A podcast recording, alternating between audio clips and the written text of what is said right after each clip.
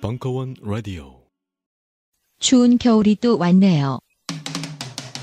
김장들 담그셨나요? 아직 계시라면 벙커원에서 오손도손 함께 하시죠. 강원, 황교익과 함께하는 벙커원 한 달 한 끼 김장잔치. 그냥 잔치가 아닙니다. 김치도 좀 담그고, 담그는 김에 조금 더 담궈 좋은데 기부도 하고, 담근 김에 수육도 좀 삶아 밥 한 끼 함께 하시죠.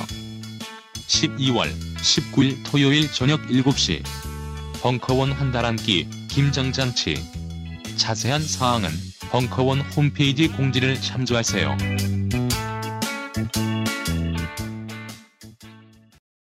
각종 사회비리와 거짓말에 처절한 똥침을 날려온 딴지일보가 마켓을 열었습니다. 기자들이 검증해 믿을 수 있는 상품들을 은하계 최저가로 판매하여 명랑한 소비문화 창달에 이바지할 딴지마켓. 이제 신뢰를 쇼핑하세요. 주소는 market.딴지.com.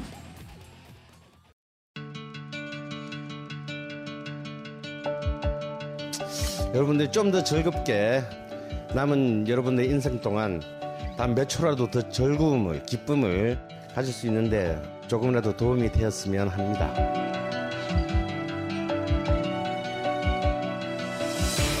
미국 역사에서부터 비엔나 궁장을 거쳐 한국 근현대사까지 강헌이 주목한 음악사의 역사적 장면들.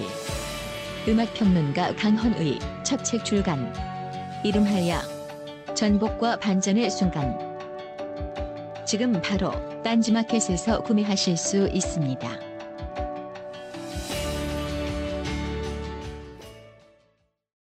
군사부장 팬더의 워키피디아 7번째 이야기. 아쟁쿠르 전투. 2015년 9월 19일 강연 2부. 커피는 잘 드셨어요? 압박을 하도 많이 받아가지고 무료 강연은 커피값으로 본전 뽑는다고 계속 그 얘기를 해가지고, 일단은 100년 전쟁에 들어가죠. 프레이저 보고서 말고. 100년 전쟁인데 이게 좀 알고 계셔야 될 게 있어요. 왜 100년 전쟁이고 100년 전쟁이 그 성격이라든가 기타 등등에 대해서 일단은 볼까요? 100년 전쟁이 116년간 있었던 전쟁, 뭐 뒤에도 설명하겠지만은 역사학계에서는 100년 전쟁이란 말을 쓰는 경우도 있고 1000년 전쟁이라고 말을 쓰는 경우도 있어요. 소수이긴 하지만은. 그러니까 1077년인가? 그러니까 노르망디 공 윌리엄이 영국을 정복하는 순간부터, 그때부터 1815년 워털루 전쟁, 워털루 전투가 끝날 때까지 영국하고 프랑스는 반목을 했었다. 그렇게 바라보는 경우도 있었죠. 중요한 사실은 뭐냐면은 영국하고 프랑스가 싸웠다라고 보지 마세요. 그러니까 우리가 역사를 바라볼 때 사람들이 종종 실수하는 것들 중에 하나가 지금의 시선을 과거를 재단하지 말라는 거예요. 그때는 그때의 사회가 있었던 거예요. 그러니까 유럽의 역사, 그러니까 중세 근현대를 넘어갈 때 그 역사를 바라볼 때 국가로 바라보지 말고, 국가를 기준으로 생각하지 말고 가문을 기준으로 역사를 바라보면 되게 쉬워요. 그러니까 신성 로마 제국의 뭐 합스부르크 왕가, 그렇죠? 뭐 루이가 카페 왕조, 그리고 오늘 얘기할 뭐 발루아 왕조나 플랜태저넷 왕조, 그다음 랭커스터 왕조, 그렇죠? 왜냐면은 얘네들은 당시에만 보면은 100년 전쟁 초창기나 그 이유를 보면은 이게 보시면 아시겠지만은 프랑스, 이게 지금 현재 기준의 프랑스 땅에 영국 땅이 있었어요. 영국 땅이 있었어요. 그러니까 당시 어느 정도였으니까 뒤에도 설명하겠지만은 헨리 플랜태저넷이라는 애가 있는데, 걔 같은 경우에는 영국 왕이 돼요. 걔가 헨리 2세가 되는데, 걔는 프랑스 왕보다 프랑스 땅을 더 많이 가지고 있었어요. 그러니까 당시에는 기족의 개념으로 보다, 가문의 개념으로, 국가 대 국가의 개념으로 바라보는 순간 좀 이상하게 변해요. 일단 그걸 머리에 염두에 두고 계세요. 그 다음에 중요한 사실이 무엇이냐? 이 전투를 보면은 영국과 프랑스만 싸운 게 아니에요. 그러니까 당시에 영국에는 스코틀랜드와 전쟁을 했었어야 돼요. 스코틀랜드가 얼마 전에 독립하겠다 난리쳤었잖아요. 스코틀랜드, 웨일즈, 아일랜드 이렇게 묶여가지고 하나 이렇게 영국이 그레이트 브리튼이 되잖아요. 그렇죠?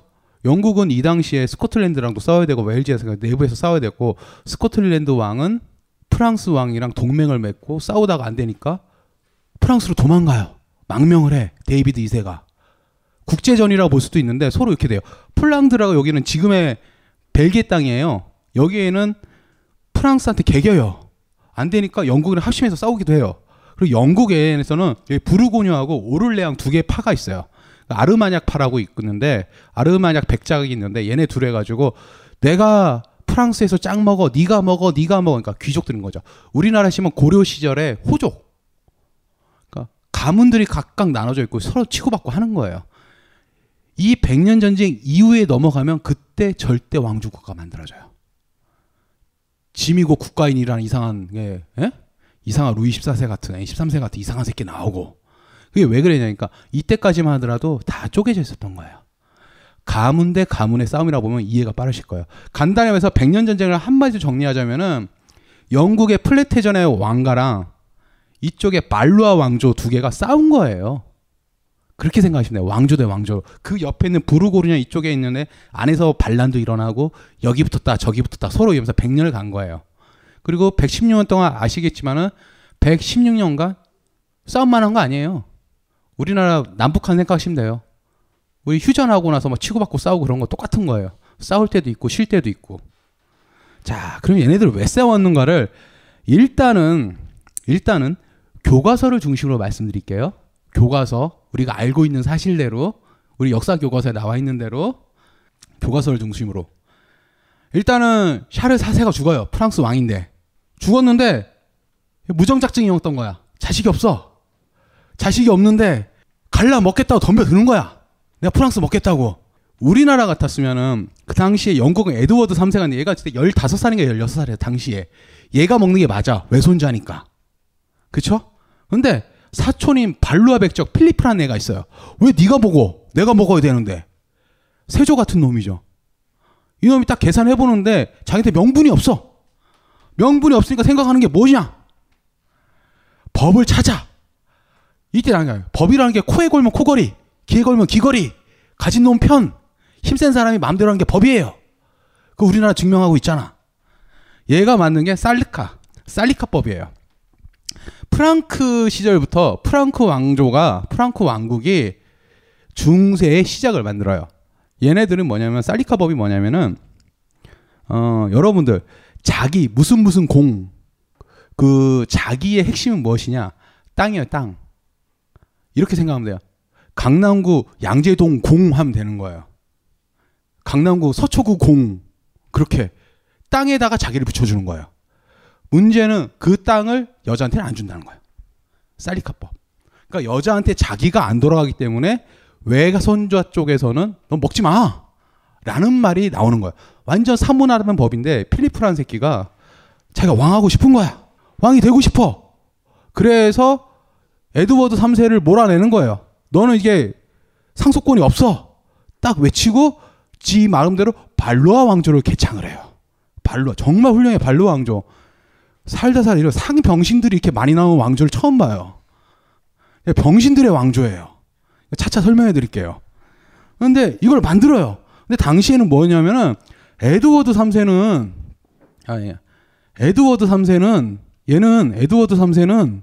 어렸어요. 필리프 얘 6세는 얘는 나이 좀 처먹었고, 그러니까 얘가 압박을 하는 거야. 이해하셨죠? 자. 근데 이 모든 것들의 시작은 한 여인의 이혼에서 시작되는 거야. 어떻게 되냐? 중세 12세기 유럽에 가장 부유했던 여자 아키텐의 엘레아노르. 아키텐이 저쪽에 있어요. 저기 부르고뉴 있는데, 보르도 있는데, 보르도. 어떻게 아나? 여러분 그 포도주 거기에 있는 거 아키텐, 주도 있는데 아키텐. 거기에 있는 게 이게 돈 진짜 많은 여자야, 엘레아노르라고. 근데 루이 7세와 결혼했어. 정말 중요한데 루이 7세가 얘는 문제가 아내를 방치해. 방치하고 난 십자군 하고 싶어. 나 싸우고 싶어. 그 아내 손도 안 대. 아내는 빡쳤어. 근데 그냥 여자 현모양처럼 상관없는데 이 여자는 쩐이 있는 여자야. 역시 사람은 뭔가 쥐고 있어야 돼. 쥐고 있는 여자야. 쥐고 있으니까 이혼을 해. 이혼을 하고 제일 만만한 게 헨리 플랜태저넷. 얘가 플랜태저넷 왕가를 창조한 애예요. 얘 금수저 중에 금수저예요. 얘는 태어나니까 메인, 투렌, 앙주를 물려받아요. 프랑스의 노른자 땅을 하나씩. 근데 얘는 이러고 있는데 결혼도 했네? 영주, 부르고 부르타뉴의 영주야. 거긴데 아내가 가진 아키텐까지 온 거야. 프랑스 왕보다 더 많은 땅을 가지게 돼, 얘가. 금수저가 오는데 얘의 행운은 여기서 끝나지 않아. 전생이 우주를 구한 거야. 얘 어떻게 했냐? 헨리 1세, 영국 땅에서 헨리 1세하고 스티븐 사이 내전인 거야. 얘 스티븐 왕이라고. 얘가 이겨. 얘가 죽은 후에 얘네들이 둘이 쇼부를 쳐가지고 나 죽은 뒤에 왕위는 앙주백제의 아들에게 건넨다. 누구다? 헨리 플랜태저넷. 얘가 헨리 2세가 돼. 가만히 앉아있는데. 전생에 우주를 구한 거야, 얘는. 가부도 아니고 이혼녀가 왔는데 그냥 나라를 하나 들고 왔어. 지금으로 보면 나라예요. 포르투갈 땅덩이 많은 거 들고 온 거야. 가부가. 아니, 이혼녀가. 제발 조건 하나예요. 저를 방치만 해주지 말아주세요. 그래, 너 방치 안 해줄게. 해서 같이 있어주니까 왕이 됐어. 문제는 이 여자가 헨리 플랜태저넷과 결혼한과 동시에 그리고 영국 왕이 되면서 지적도가 이상해진 거야. 등기부 등본이. 얘는 영국 왕인데도 프랑스 왕보다 땅을 더 많이 가지게 된 거야. 어라 좀 이상해. 여기까지 이해되시죠? 등기부 등본이 좀 지저분해진 거예요. 프랑스 등기부 등본이. 자, 그러니까 방치하면 안 된다는 결론? 뭐 그렇게 되나? 여하튼 넘어왔는데 왜 싸웠는가? 이제 현실을 중심으로 교과서 내용이 아니고 자 보겠습니다. 제가 교과서에서 떼왔어요. 이거는 영국이 있어요. 영국이 여기가 기행 공격인데 요만큼의 땅이 가스코뉴 지방이에요. 가스코뉴 지방. 가스코뉴. 근데 제가 확실하게 말씀드릴게요. 영국은 가난하다. 그래서 영국 맛이 더럽게 없다. 음식이. 영국은 정말 가난했어요. 당시 생각해 볼게요. 프랑스 이건 진짜 여러분 꼭 기억해야 되는데 당시에 100년 전쟁 당시에 프랑스의 인구가 1200만. 영국의 인구는 400만. 그렇죠? 3배 차이예요. 흑사병이 한번 휩쓰고 지나갔어요. 영국은 그리고 비가 오고 양털이나 깎는 애들이었었어요. 프랑스는 땅덩이가 넓어요. 목초지도 많고 기사도 많아요. 결정적으로 영국 애들하고 여기서 다 이렇게 맞는데 여기 있는 요 땅을 영국의 이 가스코뉴 지방이 있는데 노른자 중에 상노른자예요. 이 땅에서 나오는 1년간 여기가 뭐냐면은 보르도 포도주. 그러니까 포도주 이거에 세금만 때렸더니만 영국 전체 수입 1년 예산보다 더 많이 나와요. 노른자 중에 노른자죠. 그리고 전쟁이 끝나면 영토가 점점점 줄었는데 이 칼레라고 굉장히 유명하죠. 2차 대전 때도 여기 굉장히 유명한 지역인데 이 비스케만하고 이거 도보 해협을 건널 때 여기가 항구이기 때문에 목 좋은 데예요. 목이 참 좋은 자. 이 목 좋은 자리가 있는데 나중에 이 칼레란 도시 하나가 어떻게 되냐면은 이 도시에서 1년의 관세 수입이 영국 전체 예산의 35%를 차지해요. 영국은 프랑스 땅에 목숨을 걸 수밖에 없어요. 돈이. 이해되시죠?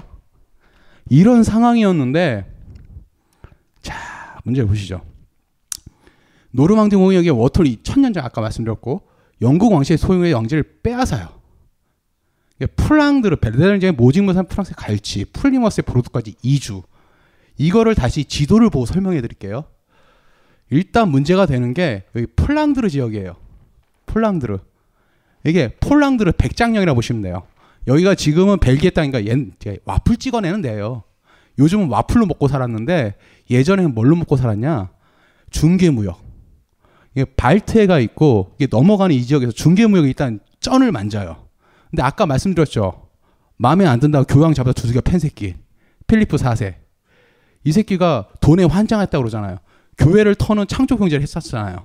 근데 그 전에는 돈 많이 버는 여기를 좀 털고 싶은 거야. 털었어. 근데 애들이 빡쳐해. 들고 일어나. 야, 싸워. 얘 독한 애들이에요. 얘네들이 프랑스를 압박할 정도로 돼요. 프랑스령이었었는데. 그런데 조금 더 지나면은 얘네들이 부르주아들이 올라오면서 얘네들이 어떻게 됐냐? 유럽 최대의 모직물 생산 공장이 돼요. 지금으로 치면 삼성전자가 들어앉은 거야. 삼성전자가 여기 꽂혀 있는 거야, 여기를. 삼성전자가 꽂혀 있으니까 프랑스 새끼들이 법인세 좀 뿌더먹고 싶어해. 근데 얘네들은 법인세가 너무 세다. 그런 게 어딨냐. 우리가 만만한 게 봉이냐. 그러니까 안 되니까 영국이랑 짝짝꿍이 돼. 오케이? 이 상황에서 핵심이 무엇이냐. 에드워드 3세하고 발루아의 필리프 6세하고 으르렁 내렸잖아요. 먹어야 되는데. 에드워드 3세가 프랑스 왕을 엿먹이고 싶어요. 왜? 내가 차지할 거 얘가 차지했으니까. 간단해요. 모직물을 만들려면 뭐가 필요하다? 양털. 양털은 어디서 나온다? 영국. 그러니까 중국이 우리 반도체 사업하는데 희토류를 안 주는 거야.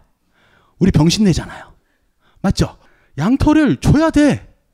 양털 수입 금지시켜. 프랑스 왕이 빡쳐. 빡치는 거 어떡하냐. 프랑스 땅에 있는 영국령 다 우리가 먹을 거야. 다 쳐들어가. 문제는 무엇이냐.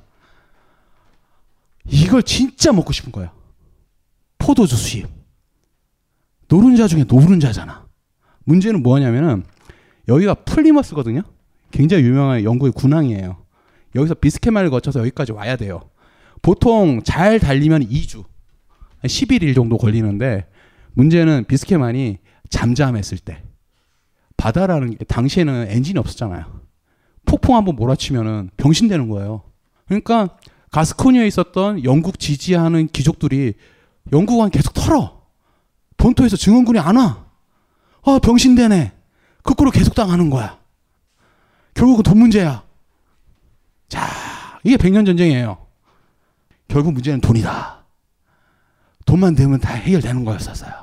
100년 전쟁? 무슨 왕을 가진다? 무슨 소리야. 돈만 주면 돼. 근데 얼마나 세련되게 포장을 하느냐. 명분을 잘 포장하는 애가 세련된 애? 내놔. 그럼 범인. 그거예요. 자, 문제죠. 그러나 프랑스 싸움을 못했다. 프랑스는 전쟁의 신이 내려주는 모든 행운은 나폴레옹에 몰빵했다. 제가 쓴 말이에요. 정말로. 그러니까 프랑스 애들은 신이 있다면은 뭐 조금씩 넣다가 에휴 나폴레옹에다 몰빵해야지 라는 거예요. 제가 보기엔 진짜 그래요. 나폴레옹 시절의 그랑다림의 대육군. 이건 좀 기회 되면 얘기하면 참 좋을 텐데 그 대육군 시절에 프랑스는 유럽을 휩쓸었어요. 근데 웃긴 게 뭐냐? 그 전에는 병신, 그 후에도 병신. 그 후에 볼까요? 나폴레옹 끝나고 나서 보불 전쟁, 프로이센 쳐들어서 절단 내버렸잖아요. 파리 함락되고. 제1차 세계대전 볼까요? 아니 쳐들어와가지고 프랑스 땅에서 계속 싸우다가 독일이 이제 안 싸울래 돌아갔잖아요. 병신 됐어요. 지네 다 뒤지고 지네 땅에서 싸우고 그냥 간 거예요. 끝나고 났어. 2차 대전. 그냥 한 달도 안 돼서 병신 됐어. 좀 지나. 그러니까 베트남 키 작은 애 싸워. 아 졌어. 조금 지나. 알제리가 독립한대. 아 싫어 싸워. 아 또 졌어. 병신인 거야. 얘네가 마지막으로 최초로 승리한 게 언제냐. 1990년 걸프전. 후세인 때려잡을 때 야 너도 껴줄게. 오랜만에 한번 싸워 이겨봐야지. 너 150년만 한번 싸워서 이기는 거 한번 느껴봐야지. 맨날 지기만 했잖아. 한번 이겨봐. 들어갔어요. 이겼어요. 미국이 다 싸웠지만. 맞아요. 그랑드 아르메에 몰빵을 한 거야. 그 전에도 병신, 그 후에도 병신. 이때만 영가. 세상 이렇게 가는 거야. 짧고 굵게. 좋잖아요. 당시에는 육군이 최고였었거든. 병신이었었어요. 기억하세요. 프랑스는 병신이야. 물론 그랑드 아르메, 나폴레옹 시절 때는 프랑스 육군을 건들 수가 없었어요. 프랑스는 짧고 굵게 갔어요. 근데 문제는 지금은 병신의 시간. 삽질의 시작을 한번 시작해볼게요. 크레시 전투. 아쟁쿠르 전투를 하기 전까지 이 세 번의 전투를 얘기하는데 그 첫 번째가 크레시 전투입니다. 스마트폰에 바이블 벙커원 어플이 대폭 업그레이드 되었습니다. 강좌 및 강의별 결제 기능 탑재. 멤버십 회원이 아니라도 벙커원 동영상들을 골라볼 수 있는 혁신. 바로 확인해보세요. 우리는 생각했습니다. 실외는 가까운 곳에 있다고. 우리가 파는 것은 음료 몇 잔일지 모르지만 거기에 담겨있는 것이 정직함이라면 세상은 보다 건강해질 것입니다. 그래서 아낌없이 담았습니다. 평산네이처 아로니아 친. 지금 딴지마켓에서 구입하십시오.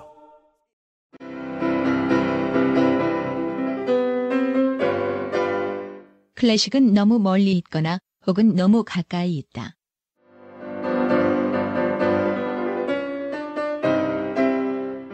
재수없는 천재주의 예술사관이 아닌 시대 속 존재로서의 클래식 음악사. 지휘자 겸 피아노 박사의 실연과 함께하는 퍼포먼스형 강좌. 시대 정신과 음악 양식 모두를 아우르는 입체적 이해.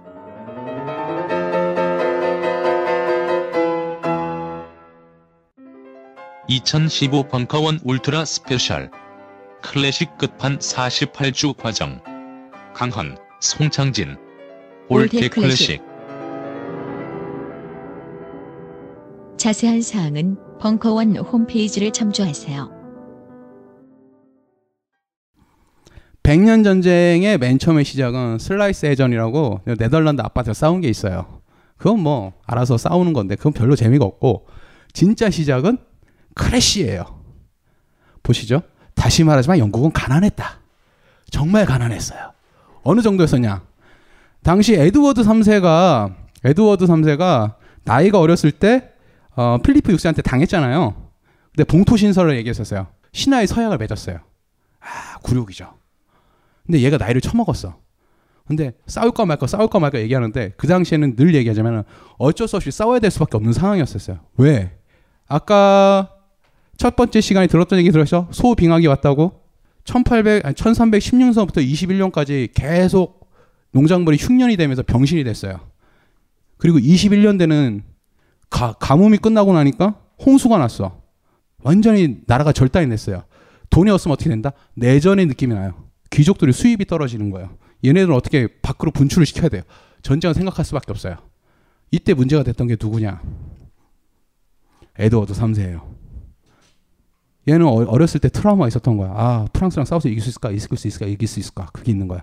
이때 프랑스 귀족 중에 하나였다가 에드워드 3세한테 충성을 맹세한 아르누아인가?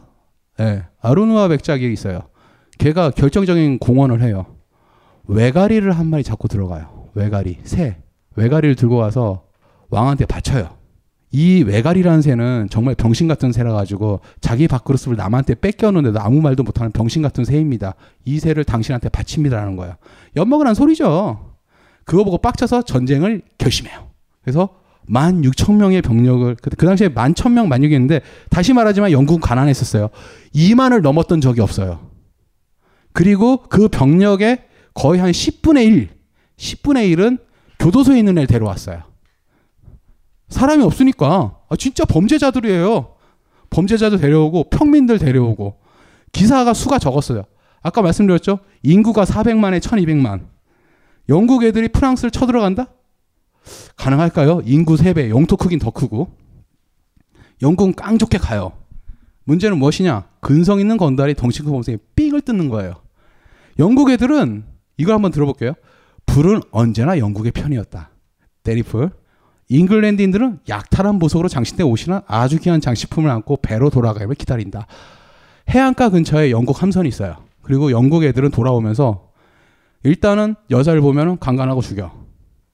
물건은 다 뺏어. 운동장물 다 갖고 와. 그리고 불을 질러.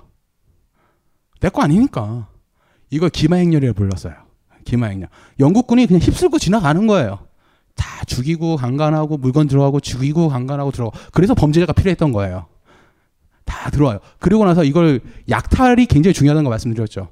얘네들 당시에는 이 이락 천금을 로또가 약탈이었거든요.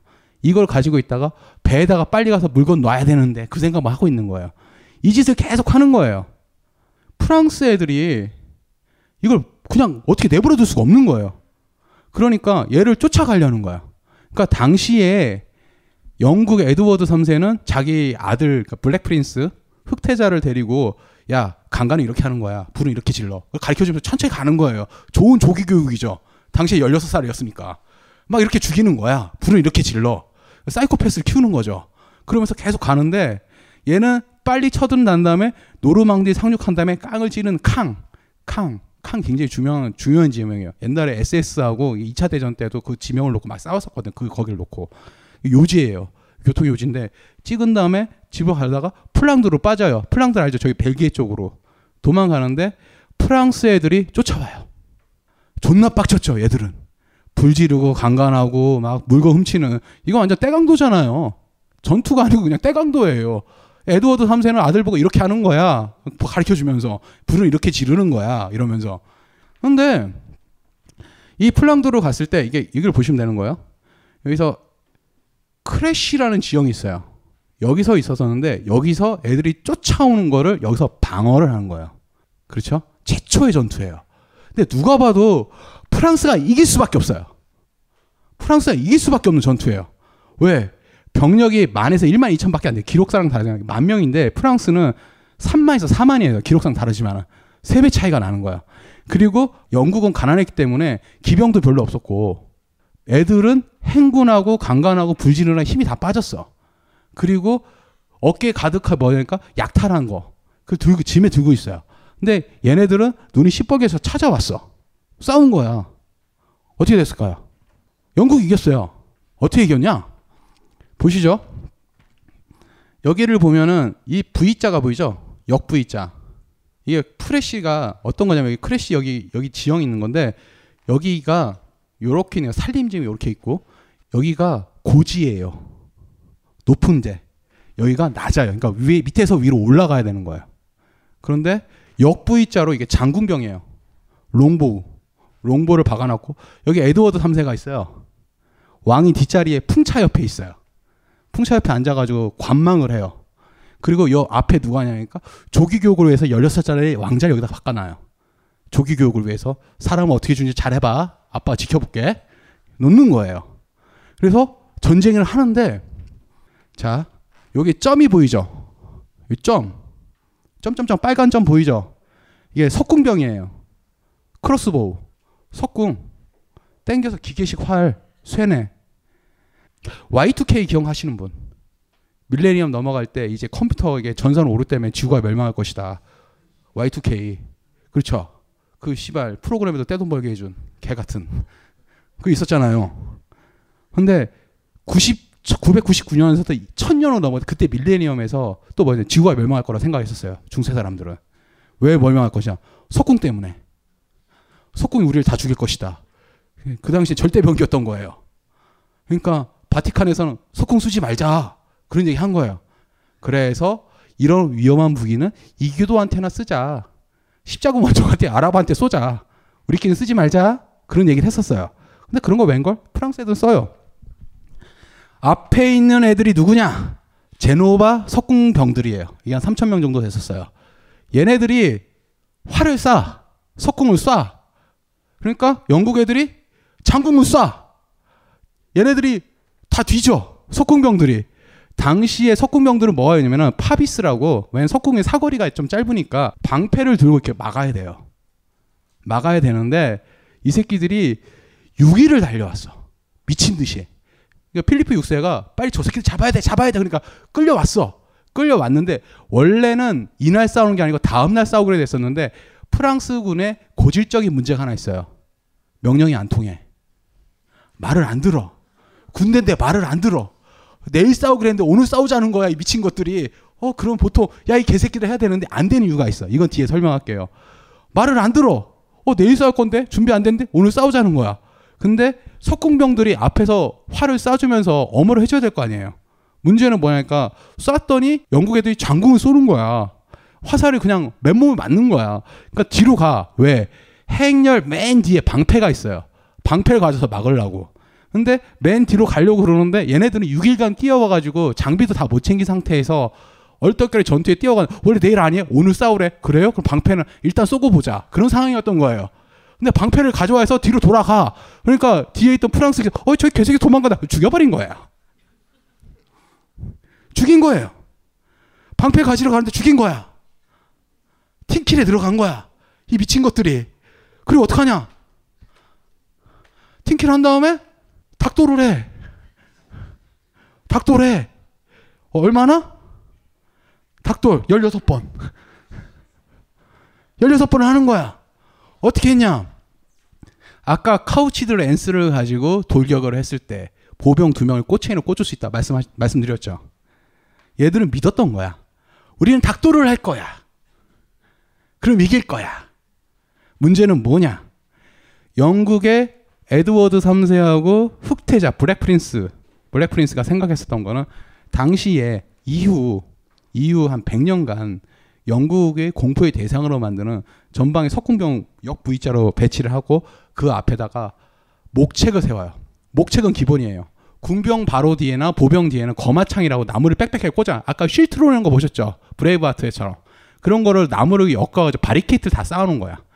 그런다가 밑에서 위로 올라가는 거잖아. 알팸에 올라가 말이 퍼져. 그 위에 화살을 쏴. 말이 쓰러지네? 나동그라져. 하필이면 당시에 크레시 저녁에 비가 내렸었어. 진흙팡이야. 뒹굴어. 하루에 계속 화살을 쏘네? 쓰러졌네? 그럼 거기서 멈춰야 되잖아. 닭돌 16번을 해. 미친 거지. 애들이 그냥 가서 돌격을 해. 몰살해. 아무 잘못이 없어. 우리 배운 대로 그냥 들고 간 것뿐이야. 근데 화살을 쏘네? 아니야, 내가 이길 수 있을 거야. 오르막이잖아. 내리막이면 가능한데 계속 이 짓을 해. 자, 몰살. 최소 사망이 10,000에서 30,000. 왕자 11명. 1530명 기사들 사망. 보헤미아의 장리망? 얀사망. 얘 되게 웃겨요. 보헤미아의 장리망. 얘가 왜 장리망이냐면 눈이 거의 안 보여. 시력이 마이너스 0.000 몇이에요. 거의 안 보여. 근데 소원이 있대. 옆에 있는 자기 수행하는 그 기사들한테. 마지막으로 돌격해서 내가 영국놈 한눈에 목을 따보고 싶다. 보통 이런 경우에 야, 이 미친놈아 그래야 되잖아요. 근데 얘네들은 달랐어. 왜? 기사도가 있으니까. 당신의 마지막 소원을 들어주겠습니다. 기사 4명이 쇠사슬을 묶고 돌격을 해. 기록상에서 목을 2명을 책임 쳤대. 이게 얀이야. 미친 거죠. 이쪽에서는 전술을 얘기하는데 이쪽에서는 기사도를 얘기하는 거예요. 말도 안 되는 16번의 닭도를 시작한 거야. 자, 여기서 재미난 사실이 뭐냐니까 당시에 병력차가 3배 이상 나잖아요. 당시에 영국군의 핵심이 무엇이니까 프랑스는 보세요. 1532명 기사들이 사망했다고. 기족들이에요. 기사들은 자기를 받은 기족들이잖아요. 자존심이 있어. 네가 왕이야? 왕은 영주 중에 최고로 높은 게 왕인 거지. 원래는 같은 급이야라는 생각을 기본 가지고 있어요. 말을 안 들어. 근데 영국 애들은 씨발 나는 평균이고 저 사람은 왕이네. 말 잘 들어야지. 생각을 해보세요. 영국은 가난하기 때문에 평민들하고 범죄자들 데려왔기 때문에 야, 말 좀 잘 들어야겠다 라는 게 있는 거야. 명령이 잘 통해. 근데 프랑스 새끼들은 귀족들이 거의 대부분이야. 무슨 생각을 하느냐. 너랑 나랑 뭐 씨바 그런 거 있어. 가서 닭돌하면 되는 거지. 넌 좀 쫌생이야. 내 생각이 오라. 그리고 16번을 돌격을 하고 화살을 맞아. 이때는 플레이트 아머가 완비된 상태가 아니고 아까 체인멜 있죠. 사슬로 된 거. 일단 말을 다 쏘고 나니까 진짜에서 버벅버벅 하는 거예요. 그때 어떡하냐? 영국 애들이 얘를 그냥 뭐 칼로 죽이거나 다른 걸로 주면 좋겠는데 왜 망치로 치고 도끼로 치냐고. 그게 가난하니까. 무기가 그런 거밖에 없는 거야. 그런데 그런 게 훨씬 좋아요. 좁은 구역에서는 휘두르는 큰 거보다는 얇게 휘두르는 게 더 편하잖아요. 그러니까 영국 애들이 16번 돌격하고 다 죽은 거야. 아무 생각 없이. 병신이죠. 이때 많이 죽었어요. 필리프 6세. 지 왕도 부상을 당해. 어떻게 됐냐. 나중에 흑사병 걸려 죽어요. 얘도. 몰살 당한 거야. 이 장리망 얘기 들어봤죠. 얘네는 프랑스 애들이 원래 이런 얘가 거의 하이라이트인 거예요. 기사도의 하이라이트. 미친 짓을 하는 거예요. 근데 영국 애들은 지휘체계를 일어나 있고 말 잘 듣는 애들 톡해가지고 원활하게 움직여요. 화살을 다 쏜 군병들한테는 야, 망치를 들고 나서 싸워. 그런 걸 시키는 거예요. 그리고 여기서 중요한 게 뭐였었냐. 이거에서 다음 푸아티의 전투의 결정적인 얘기가 하나 나와요. 다시에 영국 왕 굉장히 유연한 사고를 했었어요. 기사들 보고 말에서 내리라는 걸 했어요. 영국 기사들 보고. 왜? 생각해보세요. 이거 방어전이잖아요. 언덕백에서 싸우는 거니까 기사들은 전방에 나서 싸우라는 거. 하마 기사가 되라는 거야. 말 타지 말고. 맞는 상식적이잖아요. 이거를 프랑스 애들이 배워. 아, 이기려면 말에서 내려야 되는구나. 이거 다음 전투에 그대로 나와요. 왜? 프랑스니까. 프랑스 원래 그래요. 몰빵했다니까 나폴레옹한테. 자, 이 전투를 보고 딱 결론 내렸죠. 프랑스는 생각이 없구나. 근데 보통 여기서는 사람이 한번 이렇게 크게 당하면은 인생에서 뭘 배우잖아요. 사람이 실어를 성장을 시켜야 되잖아. 안 돼. 프랑스어는 어쩔 수 없는 프랑스였어요. 푸아티 전투라고 또 해요. 10년 지나서. 흑태자 에드워드. 얘가 이제 에드워드 3세가 거기 가 있었잖아요. 이제 아들이 혼자 삥 뜯어와요. 얘가 조기 교육을 너무 잘 받았어. 16살 때 크레시에서 살인, 강간, 방화 이 모든 걸 배우고 났는데 크레시 전투에서 이게 정말 굉장히 유명한 말이 나와요. 전선이 막 몰리고 힘들어지니까 여기 있는 애들이 전령을 보내요. 에드워드 3세한테 흑태자가 도와달라고 16살짜리 꼬맹이가. 에드워드 3세가 하는 말이 뭐냐니까 전령한테 물어봐요. 내 아들이 말에서 떨어졌냐? 아닙니다. 부상을 당했냐? 아닙니다. 죽었느냐? 아닙니다. 그러면은 네 영광은 네 손으로 쟁취해라. 강하게 키운 거지. 쌩 마초고 좋은 거 많이 배웠어요. 살인, 강간, 방화, 폭행 거기다 혼자 버티는 힘까지. 조기 교육의 힘이야. 10년 지나고 나서 이제 혼자서도 잘해요. 혼자 삥 뜯어 가는 거예요. 어떡하냐? 보르도 여기 가스코뉴 지방에서 시작해가지고 중부 프랑스에 삥 뜯기 순례에 들어가요. 불 지르고 강간하고 물건 빼앗고 이 짓을 계속 하는 거예요. 또 영국은 언제나 이런 식이었어요. 100년 전쟁 내내. 그러니까 당시 이걸 왜 해야 되냐면은 평민들이나 다른 애들도 로또 될 수 있다. 약탈을 해야 되니까. 이 상태였었던 가지고 약탈령이 했어요.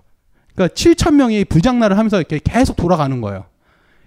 이때 또 어쩔 수 없는 프랑스가 장 2세예요. 기억하세요. 장 2세. 필리프의 6세의 아들. 근데 얘가 나중에 설량왕이라고 불러요. 설량하는 임금의 설량왕이라고 그러는데 저는 그냥 편의상 병신왕이라 부르거든요. 병신왕이에요. 왜 병신인지 알려드릴게요. 장 2세는 속도가 느리다면서 보병을 해산을 해요. 그리고 흑태자를 추격해요. 영국군은 이 당시에 살인, 강간, 방화, 약탈 다 했잖아요. 그거 하면서 지쳤어요. 식량도 고갈됐어요. 당시에 딸내랑이 나와가지고 서로 쇼부를 친 거예요. 흑태자가 먼저 사인을 보냈어요.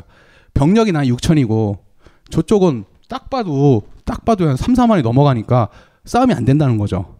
흑태자가 우리는 지치고 당시에 늘 그렇지만 영국은 식량도 부족해요. 가난한 상태예요. 그리고 애들이 살인, 강간, 약탈, 폭행 때문에 지쳐 있어요. 이런 상황이기 때문에 싸울 수 없다고 판단을 내려요. 그런 다음에 쇼부를 걸어요. 내가 지금까지 너희한테 삥 뜯은 거 다 돌려주겠다. 우리를 길을 터다오. 그러니까 장 2세가 딱 호기롭게 외쳐요. 조까. 맞짱 뜰래. 기회를 놓친 거죠. 장 2세한테는. 그리고 나서 2만 명이 넘는 프랑스군이 자, 보다 멋있어요. 멋있는 새끼들이에요. 다시 한번 전투를 준비해요. 크레시 전투에 똑같은 판박이에요. 보시죠. 이게 흑태자예요. 영국군. 이게 프랑스군이에요. 점점이 보이죠? 장궁병. 중간에는 보병. 여기를 보셔야 돼요. 장드 그레이라고 흑태자가 똑똑한 게 있는데 기병 200명을 몰래 숲에 숨겨놔요. 히든카드로. 자, 프랑스군은 크레시 전투에서 배웠어요. 영국이 이길 수 있었던 이유는 기사를 말해서 내려서 그렇다. 병신인 거죠. 어떻게 했냐? 전열은 선발 때는 야 그래도 우리가 명세의 기사인데 창을 들고 말을 타자. 오케이 인정. 그 뒤에는 말에서 내려. 프랑스가 우리가 왜 졌을까? 영국에는 말에서 내려서 이겼는데 우리는 말에 타서 진 거야. 그렇죠? 문제는 이거 오르막이야. 크레시랑 똑같아요. 여기 오르막 내리막 32km짜리 갑옷 입고 걸어가는 거야. 자. 문제는 무엇이냐? 흑태자가 정말 얘는 싸움하는 최고의 왕이었어요. 왕세자였어요. 왕은 못됐지. 일찍 죽으니까. 아들이 손자가 에드워드 3세 손자가 리처드 2세가 돼요. 여하튼 살짝 도망간 흉내를 내요. 옳다구나. 우리가 말에서 내려서 이렇게 승리를 잡는구나. 프랑스를 막 쫓아가. 그런데 화살이 날라와. 그러니까 영국군 장이 살짝 피하니까 얘네 옳다구나 쳐들어와요. 쳐들어오는 게 왜 왼쪽으로 살짝 돌린 이유가 뭐냐? 말의 측면을 노린 거야. 말을 노린 거야. 이 새끼들은 그래서 다 뒤져 선발이. 그러니까 뒤에 있는 애들이 아 씨발 그러게 우리처럼 데려오지. 뻘뻘 흘리면 쫓아가. 1열하고 2열이 무너져요. 얘네들은 말을 내리면 이긴다는 것만 알고 있어. 그리고 경사도로 올라가. 근데 화살이 날라와. 그런 상황에서 거치대에 돌격 장군대에 당하고 하막에서 언덕 기어오르나 결국 화살피에 노출돼요. 그러니까 크레시 전투에서 배운 거는 아 내리면 이기는 거인데 안 통하는 거야. 자 문제는 그 다음이에요. 3파. 그러니까 1파가 무너지고 뒤에서 쫓아오는 애는 무너지고 3파에 들어 가만히 있는데 도망오는 애들 묶여버리니까 진이 무너지면 지는 거잖아요. 어떻게 되냐. 장 2세의 본진까지 병신이 되는 거야. 우왕좌왕하는 사이에 장드그레이의 장그레가 아니야. 장드그레이의 200명이 치고 들어가는 거야. 제가 말씀드린 기마의 힘. 쓰려면 이렇게 써야 되는 거야. 그러니까 싸우다가 몰래 가는 히든카드가 돌격의 역구를 쳐버린 거야. 프랑스는 알게 돼요. 말에서 내린다고 이긴 게 아니라는 거야. 병신되죠. 그 다음에 어떻게 됐느냐. 결과를 보면 2,500명이 사상자를 내요. 포함이 17명이 기조, 백작 13명, 자작 5명, 기사 100명 이상이 포로가 돼요. 프랑스는 거덜나요. 왜? 아까 말씀드렸죠. 대속금이라고. 포로는 돈을 내야 돼요. 근데 일반 기사도 돈을 내는데 왕이 잡혔잖아. 왕은 몸값이 어떨까? 당시에 책정된 게 300만 크라운이에요. 그게 어떠냐? 프랑스 1년 예산인가? 내라는 거야. 그 당시 어떻게 했냐면은 왜 장 2세가 선량 왕인지 설명해 드릴게요. 당시에 야 그래도 명색이 왕이 포로가 그러면 되니까 대체자로 그러니까 앙주백작이라고 장 2세의 아들을 보냈어요. 둘째 아들을. 보냈는데 이 새끼가 아빠 말 듣고 가야 되는데 도망 나왔네? 아 씨발. 그러면 보통 이럴 때는 기다려야 되잖아요. 얘는 지 발로 영구로 가요. 아 미안하다 야. 내가 대신 잡힐게. 흑태자는 얘한테 정말 잘해줘요. 문제는 뭐냐면은 세금을 내야 되잖아요. 그러니까 장 2세는 야 나 때문에 국민들이 세금 내는 거 안 된다. 뭐 이상 뿔뿔거리다. 거기서 죽고 병으로 죽어요. 그러니까 사람들은 선량왕이라고 그러잖아요. 병신이지. 지발로 들어가고 내리면 이기는 줄 알고 기사를 내리고 병신인 거죠. 자 문제는 이 대속금 포로 교환금이 이것 때문에 마지막 전투인 아쟁쿠르 전투가 벌어져요. 어떻게 됐냐. 병맛의 왕겨판 아쟁쿠르. 아 이럴 수는 없어요 진짜. 헨리오세죠. 이제 여기서 정말 중요한 게 헨리오세도 전쟁을 하고 싶어서 한 건 아니에요. 원래 가장 좋은 거는 흑태자가 프랑스를 바보 만든 이 흑태자가 정상적으로 왕위로 옮기면 땡큐예요. 병으로 일찍 죽어. 그 아들이 리처드 2세야. 근데 리처드 2세가 어린 나이에 왕이 되고 나서부터 했던 것 중에 하나가 유화 정책이야. 영국하고 프랑스가 이제 휴전을 합의하고 이제 서로 이렇게 가니까 영국 안에 있는 귀족들이 빡쳐. 반대파가 일어나. 헨리 4세가 반란을 일으키네? 리처드 2세를 몰아내. 그리고 랭커스터 왕조를 만들어요. 진짜 문제는 무엇이냐. 헨리 4세가 이렇게 되고 나니까 안팎으로 분위기가 수상해요. 그리고 헨리 5세가 왕위에 앉을 때 롤란드 파가 드러나고 리처드슨 파가 이렇게 숭불 권력으로 반란으로 자리를 잇고 그거를 다시 아들이 하니까 분위기가 내란의 분위기가 수심치 않게 올라가는 거예요. 반란 사건이 일어나고. 늘 얘기하지만은 안의 불만은 밖으로 보내야 되는 거예요. 전쟁하자. 또 불지르러 가자 하는 거예요. 아시겠어요? 그러니까 전쟁이라는 게 여러 가지 변수가 있겠지만 가장 확신적인 거는 돈 때문에 하는 경우가 대부분이잖아요. 이것도 돈 때문에 하는 거지만 더 중요한 거는 내부의 위험은 밖으로 돌린대요. 우리나라 대표적이잖아요. 뭔 일이면 북한 포탄 터지고 뭐 싸우잖아요. 간첩 잡고. 같은 거예요. 똑같은 공식이거든요. 얘는 다시 한번 불을 질러 가요. 프랑스가 얘가 쳐들어오는 걸 알고 있으면서도 미적미적 되는 상황이었었어요. 왜 그런지는 이따 설명할게요. 그 사이에 얘는 아르플레르를 치기 시작하는 거예요. 한 달간. 상륙한 다음에. 이 상태에서 영국군 최악이었던 거예요. 이 상태에요. 아르플레르에서 한 달간 지금 공성전을 하고 이걸 따 먹어요. 그런 다음에 이제 이제 퇴각을 하려고 하는 상황이었던 거죠. 당시 어땠었냐. 영국은 늘 그렇죠. 최악이에요. 볼까요? 8월 상륙 후 9월 내내 아르플레르 공성을 지쳤어요. 일단 한 달을 싸웠어. 두 번째, 병력 대다수가 이질과 콜레라에다 설사 질질 싸는 거예요. 거기다가 만성적인 물자 군량 부족이에요. 가난하니까. 게다가 병력 수는 영국이 6,000명이에요. 작은 경우는 3만, 심한 경우 10만이라는 기록도 나와 있어요. 거기다 17, 17일 동안 500km를 행군한 상태예요. 간단한 거죠. 5명 있는데 한 사람이랑 여기서 다구리를 놀려고 그래요. 한 사람이 알고 보니까 지금 설사하고 있어. 17일간 지금 비 맞고 쫄딱 500km 걸어왔어. 거기다가 얘가 한 달간 존나게 노가다를 뛰고 온 상태야. 이런 애를 쌩쌩한 5명이 다구리를 놀려고 그래. 근데 얘네는 세팔풀 들고 있어. 근데 못 이긴 거야. 늘 얘기하면 프랑스는 병신인 거예요. 자유를 외친 시인 김수영, 위대한 화가 이중섭, 전설이 된 반고흐. 그런 그들의 진짜 모습은 찌질했다. 철없는 가난뱅이, 애정결핍 환자, 우리가 사랑한 위인들의 민낯. 위인전에 속은 어른들을 위한 경쾌한 반전이 시작된다. 딴지일보 인기연재를 책으로 엮은 찌질한 위인전. 완벽하지 않아서 눈물나게 아름답고 찌질했기에 더욱 위대한 그들의 삶이 전하는 위안과 감동. 딴지일보 홀짝 기자의 찌질한 위인전. 전국 서점과 온라인 서점 딴지마켓에 있습니다. 위즈덤 하우스. 안녕하세요. 용산에서 가장 믿음 가는 조립 PC 전문 업체 컴스테이션의 이경식입니다. 당장이라도 사용하고 있는 컴퓨터를 들어다 던지고 싶을 때, 그럴 때를 대비해 저희 컴스테이션이 용산 선인상가 21동 1층 130호에서 기다리고 있습니다.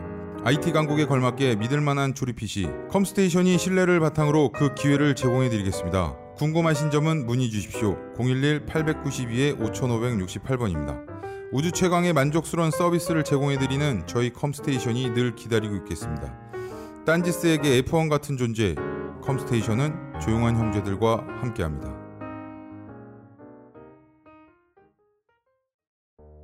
요즘 나는 책 추천을 하지 않는다.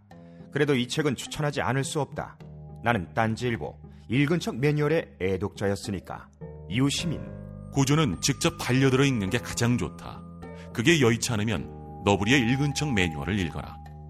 읽은 척 매뉴얼은 고전들의 뒤틀린 소개이자 색다른 비평일 뿐만 아니라 그 자체로 고전과 맞먹는 유사 고전이다. 고종석. 그는 딴지일보 역사를 통틀어 가장 딴지적 글쟁이다. 김어준. 고전이 얼마나 재밌는가를 은하계에서 가장 재밌게 설명하는 책. 딴지 편집장 너브리의 고전문학 읽은 척 매뉴얼. 아직 고전을 모르는 분들께, 그리고 이미 고전을 알고 있는 분들께도 강력 추천합니다. 지금 바로 전국 서점에서 만나보세요. 딴지 마켓에서 구입하는 분께는 저자 사인본을 배송해드립니다. 자, 정말 최악인 상황인 거죠. 이 상황에서 맨 처음에 봤었던 헨리오세의 그 유명한 성 크리스펜 축일의 연설이 시작된 겁니다. 사람들을 격동시킨 거죠. 이 6,000명을 데려다 놓고. 자, 헨리오세 사막 3장. 아까 했던 그거예요. 똑같이 났죠. 웨스트모어랜드 자기 사촌동생한테 했던 말이에요. 만일 우리가 죽게 된다면 조국의 손실은 우리만으로 충분하다. 그리고 만일 살아난다면 사람이 적을수록 돌아오는 명예는 커지는 법. 야, 이게 28살짜리가 하는 말이에요. 멋있죠. 28살짜리가. 나는 저때 돈 버느라 뺑이 치고 있었는데 쟤는 진짜 나라의 운명을 한판 하면서 이런 멋진 연설을 날리는 거예요. 자, 볼까요? 근데 이 헨리오세라는 게 섹스피어의 희곡의 랭커스터 4부작을 보면은, 한번 이거 관심 있으시면 꼭 보세요. 그러니까 영문과에서는 기본 필독에서 가는 건데, 섹스피어 희곡 중에서 이게 뭐냐면, 하나의 인간을 섹스피어의 모든 작품 중에서 가장 완벽한 왕으로 그린 게 헨리오세예요. 기승전결 서사구조가 딱 됐어요. 이 새끼가 어렸을 때는 막 어디 가서 사고치고 물건 훔치고 별짓을 다 해요. 그러다가 나이 들어서 딱 봤는 그 유명한 사건이 터져. 헨리 4세가 죽으려고 할 때 왕관에 살짝 손을 대는 거야. 아빠 죽었구나. 침질러 봐. 딱 왕관을 들으니까 헨리사가 버텨 손을 딱 잡는 거예요. 이거는 네 게 아니다. 아직까지는 네 게 아니고 내 거였던 적도 없지만, 바로 이 얘기를 날려요. 왜냐하면 얘가 찬탈을 한 거잖아요. 그 아들인데 헨리 4세가 헨리 5세를 굉장히 많이 견제했었어요. 왜? 헨리 4세가 몸이 쓰러졌을 때 대리청정을 하거든요. 아빠보다 훨씬 더 나를 잘 다스려요. 내정에도 뛰어났었고 전쟁에서도 천재적인 모습을 보여줬었어요. 얘가 마지막으로 이 사막 3장에서 엄청난 뛰어난 연설, 아까 보셨죠? 동영상으로. 그걸 한 다음에 도륙을 하는 겁니다. 자, 어떻게 도륙을 했나? 그러니까 프랑스니까 쉽게 이겼을 거예요. 당시 프랑스 왕은 미친놈이에요. 미친놈. 아빠는 샤를 5세인데 아들은 그냥 미친놈이에요.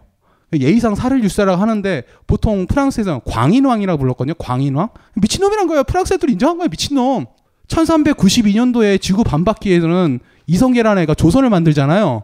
1392년에 프랑스의 어떤 왕은 자기 이름을 까먹어요. 정신병이 들어가지고. 그리고 그 이후에는 계속 카드놀이만 해요. 자기 이름을 못 써요. 미쳐가지고. 걔가 샤를 육수예요. 그러니까 진짜 억울한 게 프랑스가 되게 안타까운 게 크레시 전투, 푸아티 전투 하면서 필리프 6세랑 장 2세가 병신이 됐잖아요. 병신왕이었는데 신이 야 프랑스한테 너무한 것 같다. 그리고 하나의 카드를 내려줘요. 샤를 5세. 샤를 5세의 별명이 현명왕이에요. 얘가 어떻게 됐냐니까 할아버지 아빠가 23년간 똥을 싸놨잖아요. 그거 6년 만에 다 깔끔히 치워요. 굉장히 똑똑했었어요. 그러니까 플라톤의 국가론, 아리스토텔레스 뭐 그런 거 다 번역하고 문화적으로 다 얘기하고 전쟁도 어떤 식으로 했었냐. 우리가 영국이랑 맞다이를 뜨면은 우리 100% 진다. 프랑스는 병신이라는 거 스스로 인정한 거예요. 그래가지고 게클랑이라는 애를 불러요. 그 그냥 신분이 낮은 기사인데 얘 보고 야 너는 프랑스랑 어떻게 싸우면 되겠니?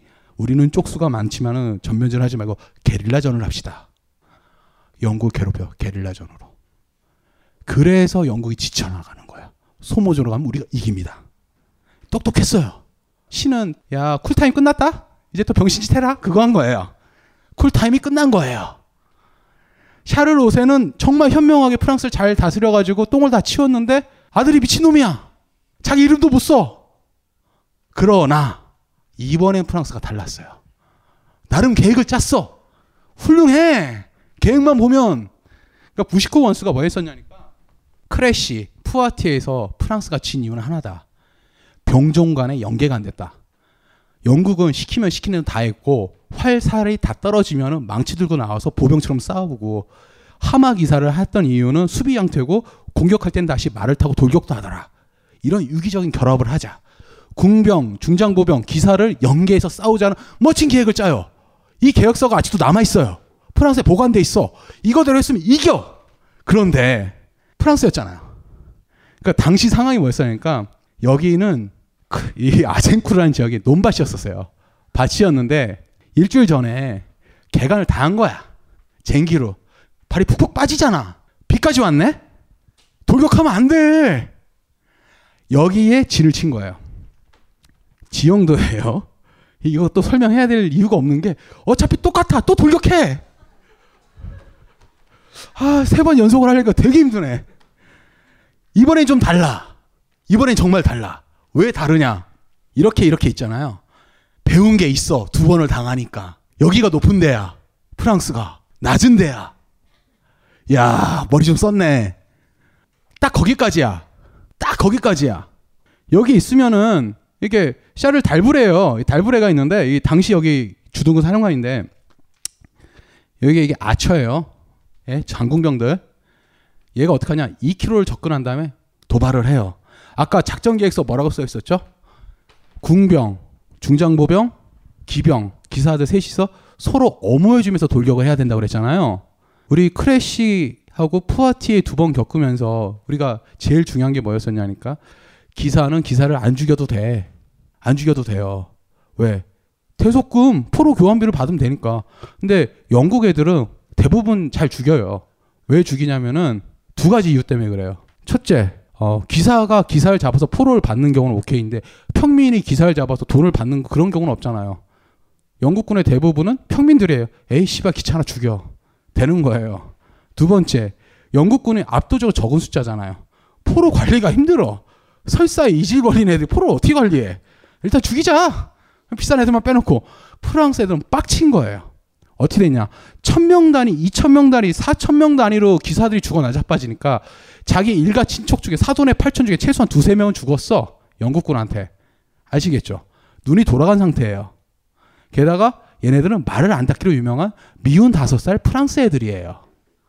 말 정말 안 들어요. 달브레가 야 그러면 안 돼. 야 이렇게 하면 안 돼. 그냥 우리 그냥 이렇게 계획서대로 하면 안 될까? 얘기를 하는데 프랑스 기사 애들이 우리 할아버지의 원수, 우리 아버지의 원수 막 계속 그 얘기를 하는 거야. 그럼 뭐 하고 싶은데? 돌격이죠. 돌격을 해요. 돌격을 해. 돌격을 하는데 헨리 4세가 여기서 좀 머리를 잘 쓴 것 중에 하나가 뭐였었냐니까 화살을 정말 많이 준비했었어요. 3시간 동안 싸우면서 무려 30톤을 쏴요. 화살을. 30톤. 그러니까 궁수 하나가, 아처병 하나가 보통 24발에서 36발의 화살통을 차고 있어요. 그리고 앞에는 전부 다 화살 꽂아놓고, 그리고 꼬맹이 하나 화살 들고 이리저리 막 뛰어다녀요. 근데 당시에는 이 화살이 얘네들은 통했냐? 안 통해요. 왜? 프랑스는 바보지만은 돈은 많았어요. 뭐 했었냐? 아까 보시죠. 풀 플레이트 아머. 체인메일로 뚫고 들어갔는데 플레이트 아머는 화살을 튕겨내요. 그리고 아, 영국 애들은 말에서 내려서 이긴 거구나. 또 말에서 내려요. 하마기사. 선발대 몇 명은 돌격을 하고 하마기사들은 천천히 걸어가는 거예요. 이제 또 내리막이야. 이제 진화했어. 거기까지 진화했어. 한 고비만 더 넘기면 되는데 못 넘었어. 무엇이냐? 저라면은 생각을 해보세요. 기사는 조금이고 이러면은 병력이 3배 이상 많잖아요. 야, A팀 일로 가서 얘도 화살, B팀 일로 가서 화살, 얘네들부터 일단 없애면 편하잖아요. 그 사이에 C팀은 가서 얘네들 막아줘. 그럼 되잖아요. 이 병신들이 여기 헨리 4세, 헨리 5세 같은 일로만 계속 가! 몰려서! 근데 여기 되게 좁거든. 비도 와서 진창이야. 화살은 날라오는데 일단 화살을 막으면 되잖아요. 근데 얘네들 무엇이냐? 이씨, 우리 할아버지, 우리 아버지를 죽인 게 헨리 5세야. 헨리 5세가 죽인 거 아니고 에드워드 3세하고 후퇴자가 죽인 건데 영국 놈들 죽이자.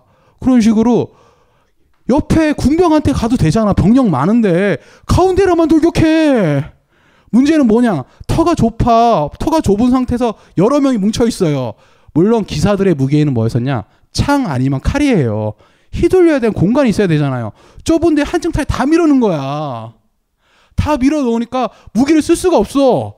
화살은 떨어져. 30톤이 날라와. 말을 일단 다 뒤졌다고 봐야 되죠. 그런데 문제는 그 좁은 데 있어. 뒤엉켜요. 생각해보세요. 진짜 논밭이에요. 논에 물이 들어와 있어. 근데 100kg짜리 나 같은 애 가서 뒹굴고 있어. 수백 명이. 움직일 수 있겠어요? 그런 상황에서 어떻게 됐냐? 야, 쟤들 뭐하냐? 몰라. 쇼하는데 어떻게 죽이지? 야, 망치 꺼내봐. 망치로 때리는 거야. 도끼로 찍으면서. 이게 프랑스예요. 어떻게 되냐? 자, 지르탕도부터 기사에 움직인 두나. 압사당해요. 서로. 많은 기사에 돌격. 서로 엉키면 무너졌어. 영국이 잘한 게 아니고 프랑스가 병맛을 한 거예요. 병신짓을 한 거예요. 3시간 만에 끝나죠. 자, 이때 가난해서 이겼다고 보면 돼요. 군병, 도끼, 망치, 군복의 차이. 이게 뭐냐면은 프랑스 애들은 지금 보면은 최고의 방탄복을 입었어요. 방탄복으로 시작돼가지고 무기도 좋아. 최고야. 근데 무엇했냐? 그걸 가지고 다 껴입은 다음에 하숙으로 들어간 거야. 하숙에서 이렇게 가는 거야. 근데 방탄복 아무리 있어 여기서 기관총을 있으면 피할 데가 없잖아. 다다닥 쏘면 그냥 죽는 거야. 그 짓을 한 거예요. 근데 영국 애들은 가난해. 갑옷 살 돈이 없어. 헝겊이야. 진흙 묻어도 애 털면 되잖아. 그리고 얘네들은 뭐 롱소우드 막 아밍소우드 막 긴 걸로 막 존나 멋있지. 그런데 옆에 있으니까 서로 쳐. 옆에 있는 애를 치고 그러는 거야. 근데 얘네들은 야, 우리 싸고 좀 망치나 쓰자. 이거 때리는 거야. 휘두르기 좋으니까. 여기서 우리가 생각한 게 비대칭 무기의 훌륭한 이점. 상황과 조건에 따라 무기는 달라지는 거예요. 자, 여기서 이제 결정타가 나와요. 다 이겼잖아요. 이긴 것까지는 좋아. 결정적인 실수가 있어요. 헨리 5세에. 다 죽여버려요. 정말 중요해요. 그러니까 역사상 기록상에 다른데 4천에서 1만 명을 죽여요. 이유가 뭐냐니까 거의 전투 종반부에 갈 때쯤 되니까 그 프랑스 영주 중에 몇 사람이 그 근처에 있었던 그러니까 아쟁쿠르 근방에 있어도 프랑스 영주가 있었는데 특공대 200명 그러니까 30명이 특송이사하고 쳐들어와서 후방에서 불을 지르고 싸우는 거예요. 제압을 해요. 쉽게 제압을 했어요. 헨리오세가 이걸 보고 충격을 먹어요. 당시 아쟁쿠르 전투가 종반대 해가지고 영국군이 다 승리가 됐는데도 그럼에도 불구하고 프랑스군 숫자가 더 많았어요.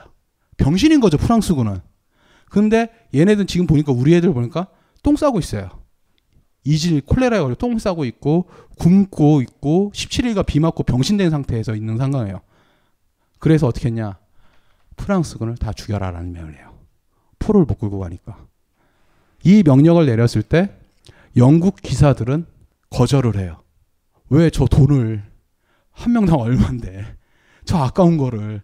그런 것도 있지만 기사도가 있는 거예요. 항복한 적군을 죽일 수 없다는 거죠. 근데 헨리오세의 판단도 맞았어요. 근처에 전부 다 무기가 다 떨어져 있어요. 얘네들이 기운 차려서 그거 듣고 덤벼들면은 그래 우리 쪽수에서 밀리는 거예요. 그래서 어떻게 했냐. 당시 아처 군수, 그러니까 군병 최고 책임자, 최고 지휘관한테 200명의 군병을 뽑아서 화살을 다 쏴 죽여요. 이거 굉장히 중요한 문제가 됩니다. 두 가지 이유에서. 첫째는 당시 중세의 기사 전력의, 프랑스 기사 전력의 대부분을 몰살이 당해가지고 그 이후의 전투에서 프랑스에 힘을 못 써요. 영국이 굉장히 유리한 것 같죠. 그러나 한 가지 문제가 있어요. 반영 감정이 폭발하게 됩니다. 학살.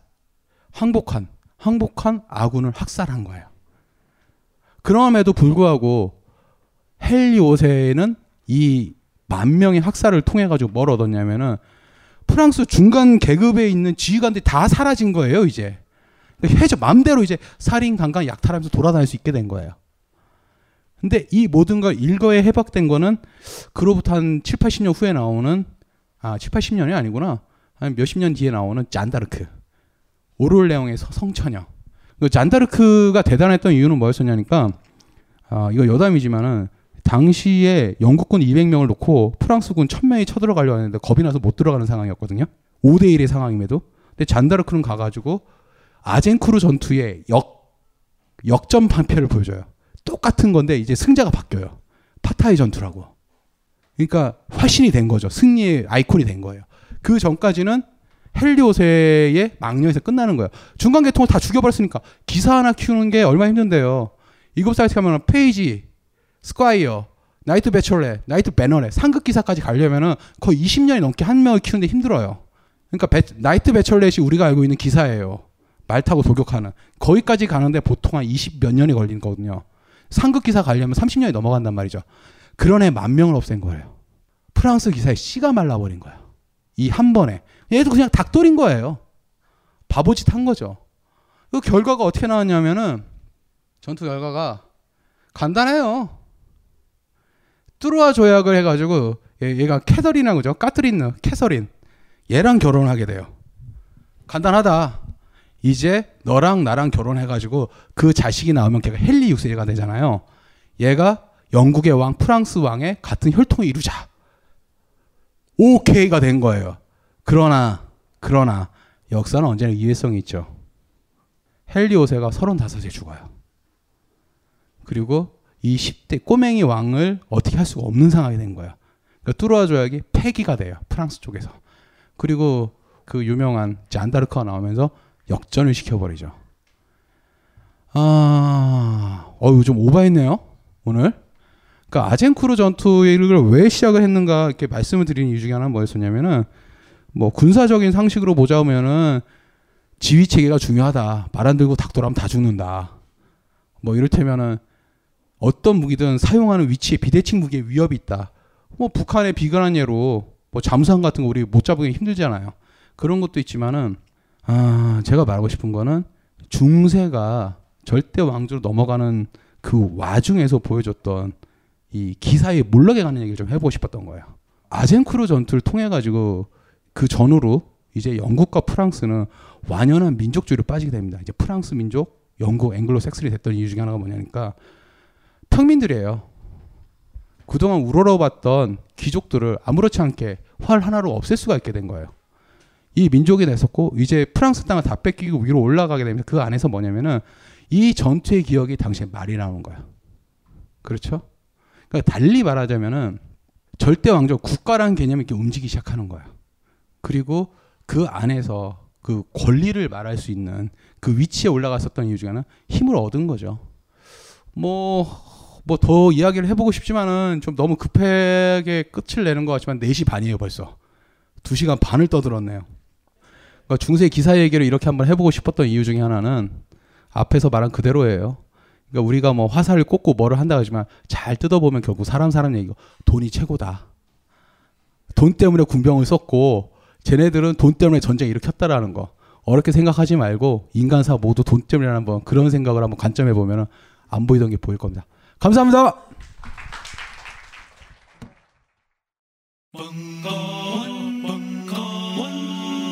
벙커원 라디오.